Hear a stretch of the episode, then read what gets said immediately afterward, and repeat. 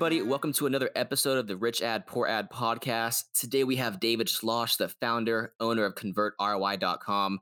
He is an OG in the game, has been running ads since 07, has a massive account that, shoot, is valued at around $2 billion right now, runs a ton of ads for Fortune 500 companies, um, and probably roughly manages 2.5 to 3 million a month. So, welcome, David Schloss. Thanks for coming on, man. Would love to kind of have everybody get to know you a little bit more. Um, so go ahead and introduce yourself there. Awesome, man. Really appreciate it. So yeah, David Schloss, like like you mentioned, been running ads since 2007. Uh, started in college when I was at the University of Florida. Uh, basically, did not see the wave of people running social ads until around 2010 and 2012. That's when a lot of people were finally starting to transition.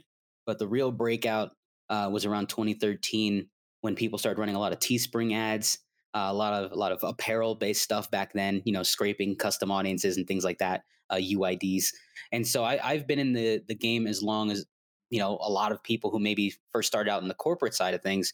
Because I know Facebook started some ads back then in 05, 06 for them. I started back when the public side, uh, when anyone could join, uh, was open. That's when I jumped in, right? So when you were able to spend five bucks a day and get, a, you know, a thousand clicks, that's when I jumped in and I've I've seen the evolution of the platform. You know, when they brought on WhatsApp and Instagram and you know Oculus and all these things, and been testing out as much as I can on this platform. But also, it, I mean, it basically changed my life.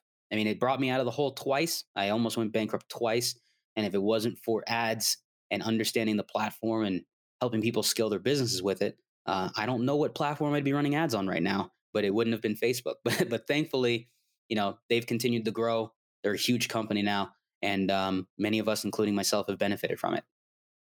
Oh yeah, man, that's just wild. How long you've been kind of part of this game. It's, to kind of see where you kind of come from. It's just you know absolutely you know awesome there.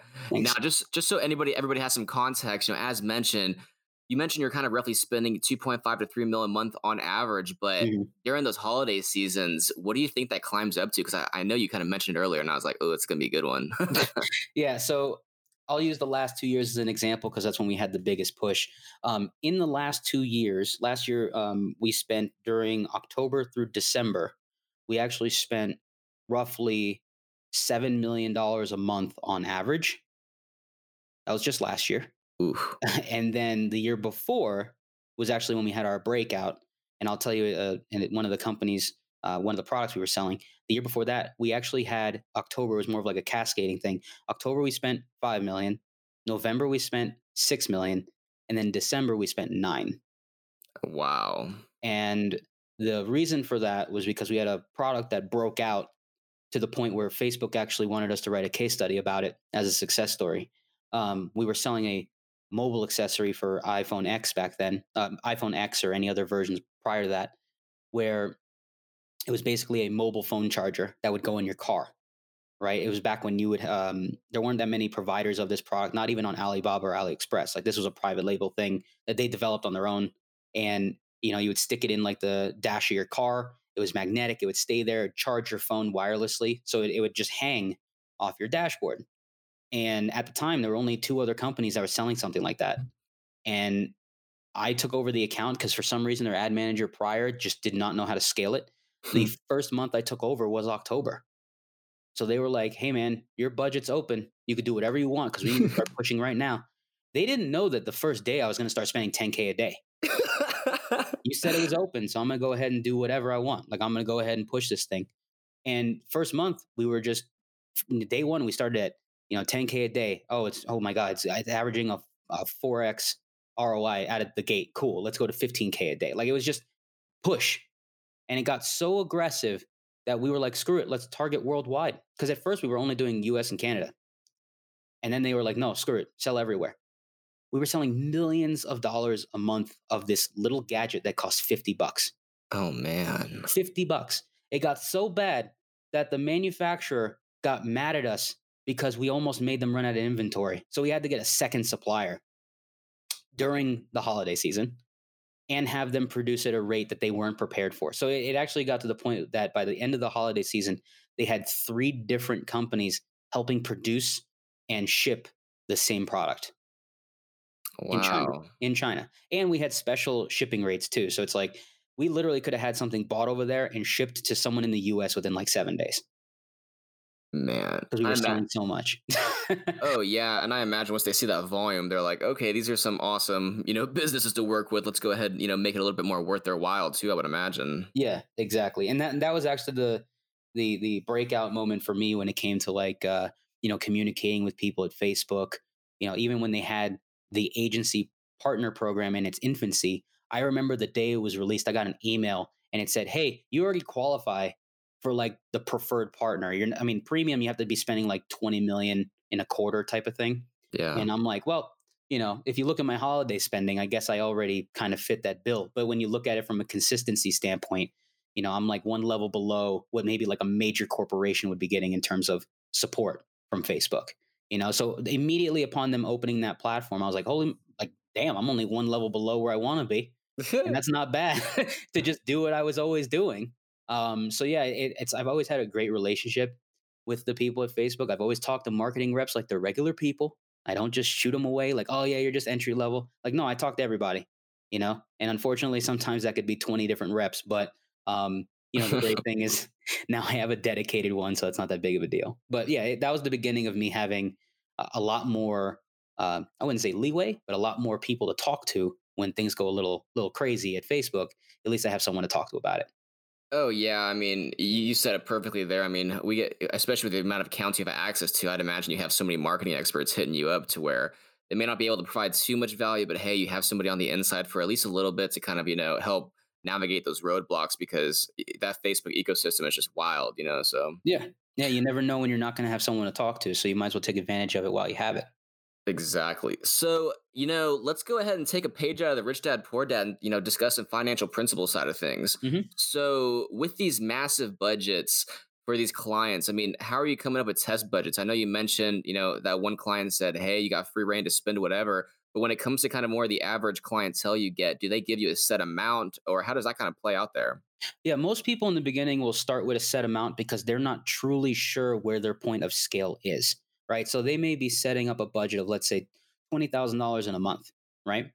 Now, they may expect me to start out of the gate spending 500 or maybe even a thousand a day, right? Because they know that some some advertisers they'll spend a thousand a day on day one, but they'll start cutting it back, right? It's really just throwing everything at the wall to see what sticks. Yeah. I've always told people that I know how to figure things out for as little as $200 a day. And I can figure it out pretty quickly because there's there's ways that you could determine if an ad is getting any sort of traction whether it's from an engagement standpoint, a click standpoint or sales for that matter. And then you could take that and sort of create your second round of testing. So for example, let's just use a um, let's say a course that's 497 it's a webinar and you're just trying to generate some registrations, right? at 300 a day or 200 a day you're not you're not really targeting a lot of audiences right you're not even if you set them to 50 a day or if you're doing a, a cbo and you set it to 200 or 300 you're not going to put more than maybe four to five audiences in there so what i usually would do is you know everyone says start with your warm audience Eh, that's cool but i don't always want to start with the warm audience because that's going to be very different results from the cold audience especially Yeah. click standpoint or engagement i use warm audiences to inflate engagement and CTR, but I don't use them as the running metric of whether or not something's going to convert because they already know who you are. Yep. But if I see that the ad can get a lot of engagement or even a, a solid click through rate, let's just say above a two and a half percent with the warm audience, I'm like, all right, I've hit the nail on the head with my people. I wonder if this also works with the cold audience. So I might apply 125 a day, for example, to warm in the beginning just to see what happens. And then I'll put maybe 100 or 150 a day as an example to the cold audiences. And I'll start with lookalikes of the customer list or even a lookalike of, you know, maybe the lead list or something like that. Just the standard stuff that you should start with anyway, right? Nothing, nothing different.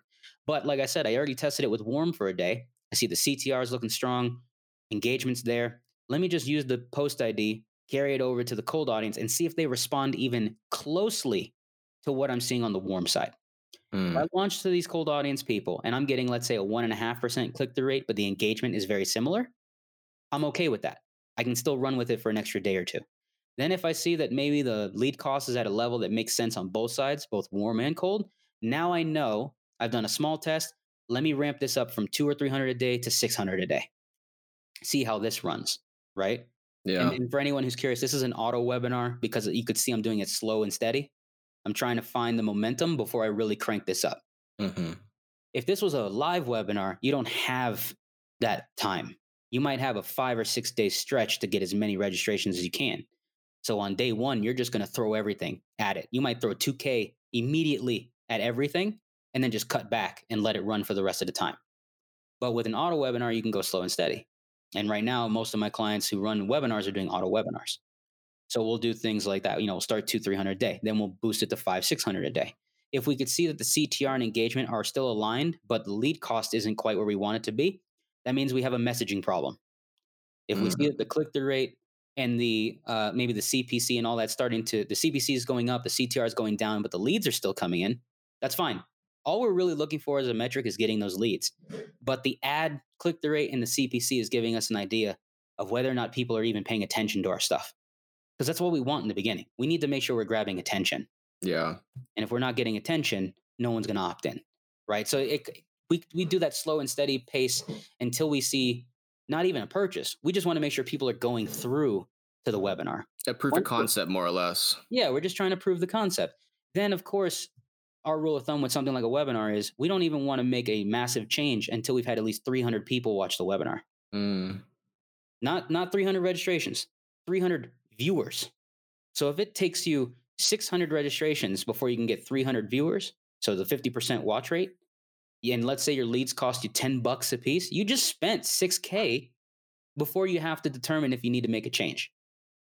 That's why we're trying to keep that lead cost low in the beginning, right? That's why you could see we're doing incremental shifts in the beginning before we do mass scale. Because too many people go mass scale in the beginning, spend 5, 10K, and they're like, oh, nothing's working. It's like I could have told you that with 2K if you just gave it some time. Oh yeah. Yeah, and I mean, I think that's spot on. So, I mean, even if they're spending, you know, massive amounts of money, I mean, you, you can really, you know, test these smaller budgets to kind of just test the needle a little bit and see how much it moves. So, I mean, I think that's a really valuable concept that people don't really grasp. Is think you need to spend a bunch of money on Facebook to kind of get tests, when in reality, you don't necessarily have to. But of course, it always depends on the average order value, yep. the conversion cycle, and whatnot. I mean, even a watch rate at 50% is that's that's awesome. I feel like you've done a ton of webinars and it's usually like 20ish, 25, but yeah, you know, that's pretty killer there. Now, with these accounts, I mean, even the bigger spenders, I mean, are they on Facebook billing invoices or like I'm trying to think of how they're kind of maximizing this because I mean, mm-hmm. there's so much, you know, more on the back end offers, whether it's sure. points, cash back, or something to where with these big budgets, I mean, it's pretty lucrative there. Like, would you happen yeah. to have any insights on those? Yeah. So, you know, of course, when an advertiser is spending over a hundred thousand a month, that's that's when things get really creative, yep. right? You have some of these clients of mine, like the corporate ones. The corporate ones will be on on the uh, like the Facebook billing cycle, right? They might have like Facebook credit, and then they just pay the big bill at the end of the month, type of thing. Yeah. Whereas others, let's say like the ecom guys that I work with, you know, they might spend 200k a month, but what you don't realize is that you know 50 to 100k of that every month is put on a Chase Sapphire card, and then mm-hmm. the other 50 or 100 mm. is put on a Amex Platinum card and then the other 50,000 might be put on a cashback card. So they're rotating cards. But here's the thing for some people, they're going to go, How are they doing that in one account? I didn't say they were doing that in one account. we have two or three accounts running. So one account's the cashback account, one account is the Sapphire, and the other one's the Platinum. Right? And oh, we, yeah. we, we, segment out not just the cards. We, we understand the purpose of having multiple cards. One goes down, something happens with fraud, that account goes down. We have to have the ability to rotate. And they're not virtual cards, by the way. These are real cards. Okay. I, I have some clients who have upwards of 15 credit cards because they run a lot of traffic. So they have to move things around. And God forbid an account gets shut down or a, a you know card gets hit for fraud because someone stole it. Well, don't worry, we got plenty of other cards to rotate, right? That they're always prepared.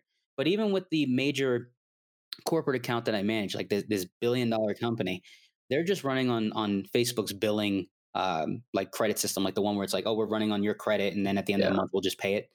Uh, and the reason for that is just it's easier on their accounting. You know, one month we might spend 100k for them, the next month they want to spend 300. Especially because they're more in the insurance game, there are certain parts of the year where insurance is hot, so they want to leave that open credit for when they're going to spend the most. You know, so there's only certain pockets of the year where they really want to up their budget, and then other times of the year they want to spend very little. Yeah, timing is everything there. Now, with these accounts with all the, you know, the 15 plus cards, I mean, what do you think the benefit they're most intrigued by is? Cash back, you know, maybe some sort of 30 day float or something? Or what do you, even if you have that info, I mean, Yeah. what do you think that trigger It's the, is? it's the float. So think about Amex, right? With Amex, they have like the pay, uh, you know, you could pay later type of thing, but it's always like a 30 day delay, Yeah. right? So even if the card is due at the end of the month, you have 30 days to pay it. That does Mm. help with some businesses, especially with ecom. Yeah. Then you have things like with Sapphire, they actually have, when you're a big spender, they actually have some times where you could pay upwards of like 60 to 90 days later, depending oh, on like your history. And of course, with a lot of these guys, they have such great payment history that it's okay that they can they could be a month behind, quote unquote, behind on something because you know Chase knows that they'll pay it. But the reason why that they have all these different types of cards outside of the points, the points are always great. Don't get me wrong. You know, they I, I have one client that gets so many points from advertising that he's buying his team gifts with those points every year, right? It's like it's his way of providing them with a holiday spirit type of thing. It's like here's your gift, here's your gift, because it's coming off of all the money they've made from those points. You know, it's like you made all this money from all you know everything you've spent, and then those points are attributing to you get a MacBook, you get a TV, you know, like that type of stuff. It's cool. But then the cashback ones are always interesting because a lot of the accounts we have cashback cards on are actually retargeting accounts. So here's what I mean by that. Mm. They're accounts that basically run all the time with the best performing ads from warm audiences or uh, I'll call them semi warm audiences, you know, like visitors, engagers, things like that. And the reason why we have the cashback cards on them is because they, they don't have a lot of changes going on in those accounts. Yeah. Rarely is there ever a shutdown, if ever, because it's just running to people who want their stuff anyway. It's all retargeting based or dynamic retargeting on, on the stores and whatnot. And we know what that budget's going to be because it's very fixed. You know, we're spending the majority of our money on on things such as cold audiences but you know hey if you're spending 200 300000 dollars a month you might be spending 25 to 50k on just retargeting Yeah. so Easily. you put that on a cashback card and you're straight. You're making a good amount of money back. And once again, my clients are so thankful for their people that a lot of the cashback they make just is put towards something in the corporate environment, meaning like, who wants to take a trip this year? The whole team goes on a trip with all the money they got back from the cashback card, right? Or maybe they do like a raffle at the end of the year and it's like, you know, someone's going to get a free $5,000 vacation. That was paid for with the cashback. Like it's not coming out of their pocket right? So they use these as incentives more than just, oh, I'm going to put it back in my pocket and go buy myself some cool stuff. Oh, for sure. And I can only imagine how many businesses are wrap, you know, just racking up, you know, flight points from COVID and everything to where there are probably going to be so many COVID employee trips after this. It's going to be nuts. yeah, exactly. Exactly. well, heck yeah. I mean, that was that was juicy there. I would say let's take a little segue trip and kind of dive into some rich ad and poor ads. You down? Yeah, let's do it. Heck yeah. So what are you feeling first, the rich ad or the poor ad first, David? Let's do the poor one. Okay, heck yeah. Kind of give some context for everybody, and as mentioned, we'll kind of post these links in the show notes so you know individuals have some kind of context here. But with this, you know, actual ad here, it's the unhindered voice. It's the truth about hitting powerful high notes. Mhm. So it's all about singing, um, and the amount of engagement on this is absolutely unreal. But it seems to be kind of a special training on you know hitting those higher notes when singing. But I Mhm. mean, it's got 450,000 views, over a thousand comments, a thousand shares to where this actually looks like a good ad, you know, Mhm. above the surface. But I know you mentioned it's not. So, David, let's go ahead and kind of rip it apart, give the strategy, the context behind it. So, kind of, you know, people can dig deep and see why this didn't work actually. Yeah, so so what's interesting is on the surface level, you look at the ad and you're like, "Oh, this thing must be cranking, it must be doing great." And and you're thinking that mainly because of the fact that it has so much engagement, right? And the the video itself had hundreds of thousands of views.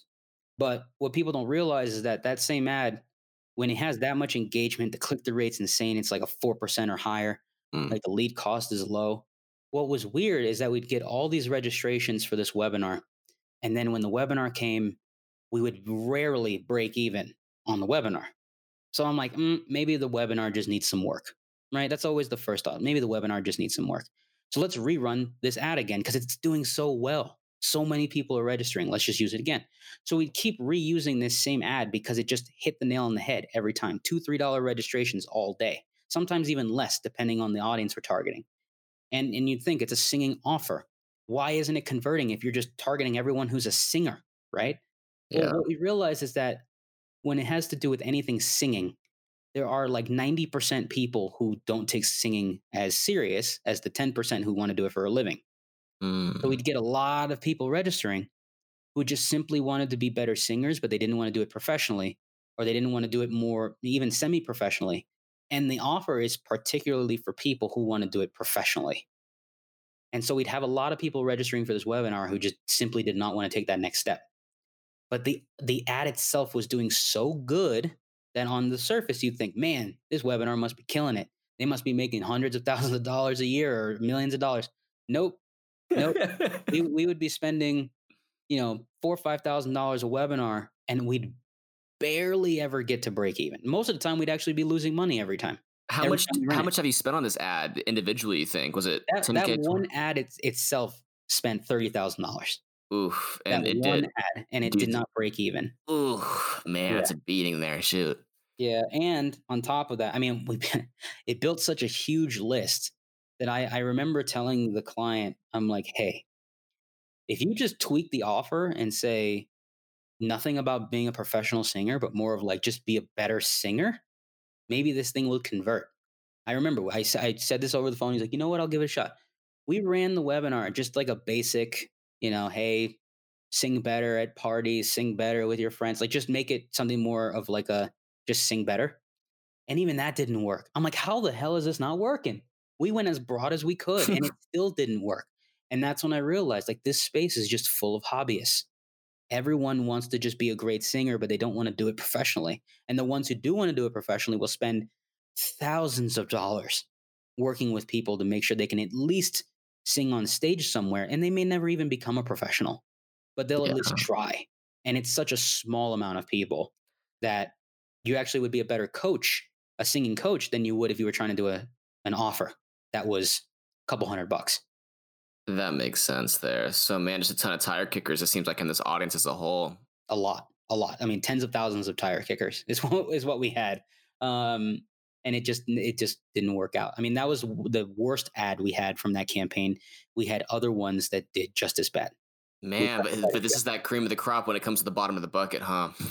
Yeah, I mean, I mean, of course, I, I always made a joke to him where I'm like, hey, maybe if we just showed him how to start a business, it would change everything. He's like, yeah, everyone wants to make money from home. Uh, maybe we can find a way to tweak this and try something else. But that's not his business. It was more of a joke. But it's it's one of those things where, you know, when you have a broad offer, getting in shape, make more money, find a relationship, you could target anybody. You could target people who play Xbox and get people to sign up, right? It doesn't matter because everyone wants to get in shape, everyone wants to make money, everyone wants to have a good relationship, right? They're they're broad. This is a singing offer. It is specific, even though lots of people want to be good singers. And so we were just not hitting the nail on the head. We were hitting the nail on the head and getting them intrigued to show up, but we weren't we weren't delivering the message that would get them to buy anything. Yeah. And so we just had a lot of problems there. No, that makes total sense. And just to kind of recap for everybody, I mean, you know, 450,000 views, a ton of engagement, 30,000 spent plus on this ad, and didn't even get to that break even point. So it goes to show, you know, the audience kind of understanding it's, you know, really everything there. Now, let's go ahead and dive into this rich ad. This one got me wanting to do this program, no joke. I mean, shoot, we're looking at 7.9 million views, thousands of comments, 2,500 shares. And, and I know you mentioned this ad's been running for 14 months, but Yep. just so everybody has some context, Adam Frater, transform your physique without lifting a single weight. So it's a big calisthenics um, program. Um, it's a killer video. The comments are epic on here. But David, let's go ahead and take it away, man. Yeah, so this ad has been running for a very long time. and what's interesting is that you know, you can you could take a fitness offer. This is calisthenics like you mentioned. And you can start slow, right? So you can target the US, see what happens. If it does well, move it to Canada. Does well in Canada, move it to the UK, maybe even move it to all of Europe. And you just start introducing more countries as you go. Because that's what we did. It was country to country to country. Because a lot of people, when they see something working, especially a broad offer like this, yeah, you can go worldwide. You, you definitely can because we're doing that. But it's one of those things where when you do country by country, the ad doesn't get stale as fast. And so we just went from country to country. And as we did that, we're like, hmm, well, you know, do two, three months in the US. Okay, it's doing well. Let's move it to Canada. Oh, it's good. All right, two, three months have gone by. Now we're doing six months in the US, two, three months in Canada. All right, this is doing good. Let's do the UK. Man, this thing's crushing immediately in month one. Let's move it to, you know, France, let's move it. To, we just kept opening it up. And next thing you know, 14 months later, I'm like, why is this ad still running? Like, we have a bunch of other ads, but this one still works. And yet, it's because the engagement's crazy. I mean, you saw it, it's almost 8 million views. Yeah. It's like 21,000 reactions or something. Comments I've lost track. It's it's all over the place. And it's just because it hits on that emotional hot button that everyone wants, which is I want to work out with no weights. A lot of people don't want to work out with weights at all. Oh, it's a huge look- barrier of entry. Yeah. I mean, And when you look at the guy, you could tell he's not lifting heavy weights. He's just shredded. He's just shredded. And all he does is calisthenics. Like that's his main thing. He works out outside all the time. And it works for people overseas because it's like, hey, you don't have to buy any equipment. And this course is really cheap. It's like 60 something bucks. Oof. Now, of course, the funnel, by the way, is deep. The funnel, it's it's like at the end of it, maybe you'll, you'll spend two or three hundred bucks, and that's not including there's a continuity offer way in the back uh, for an app, right? So the, the long term value or the lifetime value of this is way more. Yeah. But we just want people to get in for 60, 70 bucks, and then we'll figure out the rest. Here's the funny thing: our CPA is like thirty five bucks, Mm. so we're making money already off the front end. We'll even take someone that comes in for sixty dollars. You know why? Because we know the back end converts. So oh, yeah. we only have to get a return on ad spend of about a 1.3 to be profitable. That Man. one ad is doing way more than that. but but overall in the account, we get to be as aggressive as we want. Because like I said, as long as we can get a 1.3, we're making money. So, you know, some of these screenshots posted on Facebook these days of people doing crazy numbers. I'm like, that's cool, man. Like all we have to do is spend two or three hundred K a month on this, get a 1.5, but then the guy's making hundreds of thousands of dollars in profit off our 1.5. Yeah. So you tell me what works better. You know, I'm going for volume here because the guy understands the more volume we can bring in, the more potential for his continuity offer on the back. And as someone who used to run ads for a very popular uh, app that only costs about eight bucks a month, it's in the fitness space as well, it's in yoga. Like the guy would lose money on the front end all the time. We'd acquire buyers for 15, 20 bucks. But the people who'd pay $8 a month would stay for like a year Mm. as of today, I don't run ads for that guy anymore, but as of today, he has over 15,000 people paying eight bucks a month. Ooh, that's some MRR right there. Holy Yeah. moly. So, so it just shows you like when you, you, you provide the right value, people get results. doesn't matter how much it costs in the front end, just get people in the funnel and let the, the value sort of just, you know, come from people's results. And that's what we're experiencing with, with Adam. It's like, just keep throwing money at it and let the back end do its job and we'll be fine. It's not about getting a five ROAS on the front end. That'd be great. Don't get me wrong. We'd all make a lot more money, but we know that we've been pushing this thing so aggressively for so long that even if we could just get a one five, we're doing fantastic. We could do a Oh. one seven, we're doing great. You know, it's we don't have to go crazy with it. Oh yeah, especially with these types of brands, it's it's you know it's an LTV angle there. Mm-hmm. So now, how much do you think this video spent? You know, out of Oh, the, the 14 14 months of its life, would you say 100k plus, 300k plus? What's Way the more, way more, Woo. way more. Um, that one ad itself is probably approaching five hundred thousand or more. Um, Wow. And and the only reason why I've lost track is because this this uh, this guy's running three different offers across three different accounts. Mm. So I don't really even know if I have this ad in the other account because we we have we have one account that's like the main spender. We have one account that is the best performer account, meaning like all the best performing ads eventually get moved over here and they run in this other account. And then we have the third account, which is the retargeting account. And so the the big spending account, which is just like all the testing and everything, for some reason, this ad continues to run in that account because we test it with everything. Like we test angles, we test um, audiences, different layered audiences, lookalikes, you know, everything. Lookalike with an interest, interest only, no interest at all, like all of that. So this ad is almost like the test dummy. Yeah. And it's definitely spent way more than 500,000 now that I think about it. Cause there was a couple months where this was like the main ad running in the account and we were spending 100,000 plus just with this ad is like the primary ad. So probably closer to a million, I'm sure. But Jeez. but it's one of those things where it's very rare you have an ad that runs for that long anymore. Yeah. You know, this was in the let's say like from 2014 to 2018, there were quite a few accounts I ran where ads were running for 6 to 12 months at a time consistently. And that was back when, you know, there weren't as many quarterly changes or monthly changes at Facebook. Like the big changes were maybe twice a year. Now it's almost like every month. Yeah. But back then it was very rare. So when there was a big change, your ads would take a dump and you just switch them up. Now it's like you buy, you pretty much got to switch up your ads every week or every other week. But for some reason, this ad just continues to perform because it hits the nail on the head every time. Oh So yeah. run it. Well, man, that's quite a rich ad there. You know, possibly a million spend hitting that 1.3, 1.4 area range, but it goes to show underselling your understanding your LTV just is a gold mine for these scenarios. And Mhm. with that poor ad, I mean, hey, spending it, you know, 30k, not even breaking even there. You know, sometimes the messaging just isn't, you know, right for the kind of audience there. So, I mean, these are some killer rich ad and poor ads, man. So to kind of wrap this up and kind of dive into the final roast segment of the podcast, we are going to be roasting a random ad we found in a Facebook group. you ready for this one, man? Let's do it. Sweet. So we got the M brush.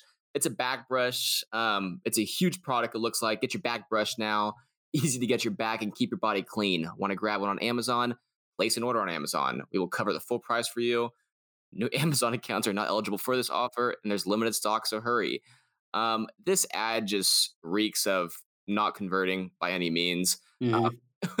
I know you you made a good point. It's going to Messenger for an ecom brand, which is pretty pretty ridiculous. But give me your thoughts, you know, real quick on this ad here because this is it's pretty terrible. Yeah, it's there's really no benefit as to why I should buy this thing. Like I get it, the picture sort of shows you like, hey, you can scratch your back with it, and that's cool. But it, it has this feel of like a Wish.com ad, and I know for a lot of us who see those ads, you're like, how did that get approved? right? Because there's there have been some really crazy, outlandish ads that have been approved from Wish, and it's just because of the fact that they're a well-known company, and you know, international has a little little more leniency when it comes to their rules of what the ads can say or or be you know in the imagery. But with this ad, it's like there, there's no reason why I should buy. The readability is terrible because everything's bunched together. All the text is there's no there's no space. It's just crammed in. The emoticons, which are just two arrows, are also black. You can't read it. Everything is bundled together. And then on top of that, it's talking about Amazon with a messenger link where it just, just says it just says get it now. Like there's nothing there that clearly says why I should even look into this thing. And then you're taking me to Messenger. God only knows what you're going to send me in Messenger because you're not telling me why I need to click the button below. And it's like with ecom, most people, when you're going to Messenger, it's because I want to send you a code, a discount code, right? But what's the incentive of the discount code? Tell me the price of the product. Oh, it's 40 bucks, but if you click the button below, we'll send you a 15% off coupon to your messenger and you can use it immediately on Amazon. That would make sense. But you didn't even tell me that. Not even in the ad. It's not in there at all. You're just telling me what's allowed and what's not allowed. Which Ah. shouldn't even be in the ad. It should be on the page that they're going to or in the message you're going to send them in Messenger.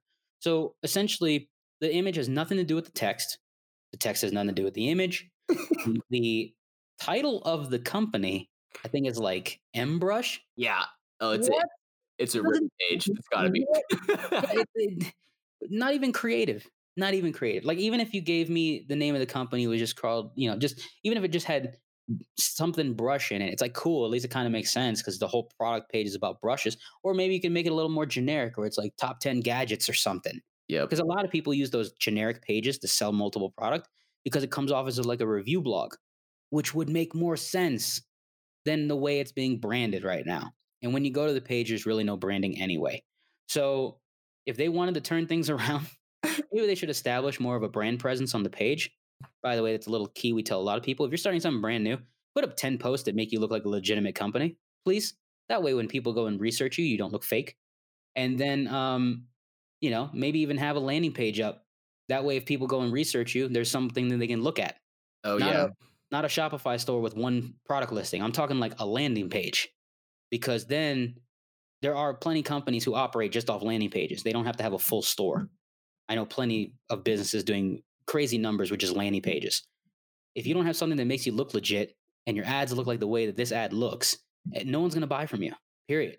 I don't know, man. I- I'm really sold on this non-slip grip and long extended handle. Like, I mean- I mean, it, it's those two things alone. Like those, those could be in a great ad if there was a video to go through with it, where it's like, let me show you the product and how it's used. Because this is the type of ad that should be a demonstration.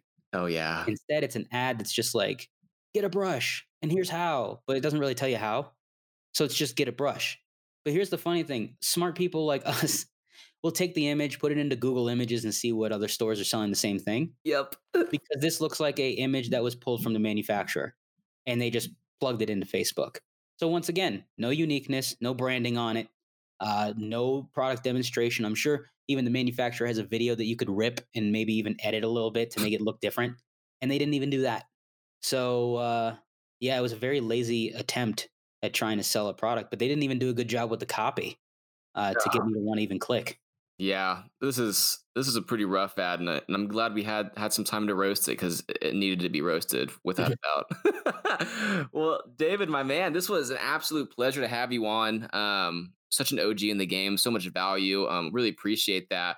But you know, how can anybody find you? Uh, Facebook, you know, Messenger, website. What's the best way for people to kind of get in touch with you? Yeah, so if you search my name in Facebook or in, in Instagram, um, I'm always on those platforms the most. I'm I'm the David Schloss with blue checks on both platforms. Ooh, So that way you know it's me. Um, that does help uh, quite a bit now. Uh, took a lot of time to get those, but but those those are where I'm I'm you know at the most. I do respond more on Facebook for obvious reasons because I'm running ads all day. Um, if you do hit me up on Messenger, please come with an idea as to what it is you want to talk about. Don't just be like, "Hey, thanks for the pod." It's like, "Thank you for telling me you watched the podcast, but is there any way I can help you?" I just want to know if I can help you.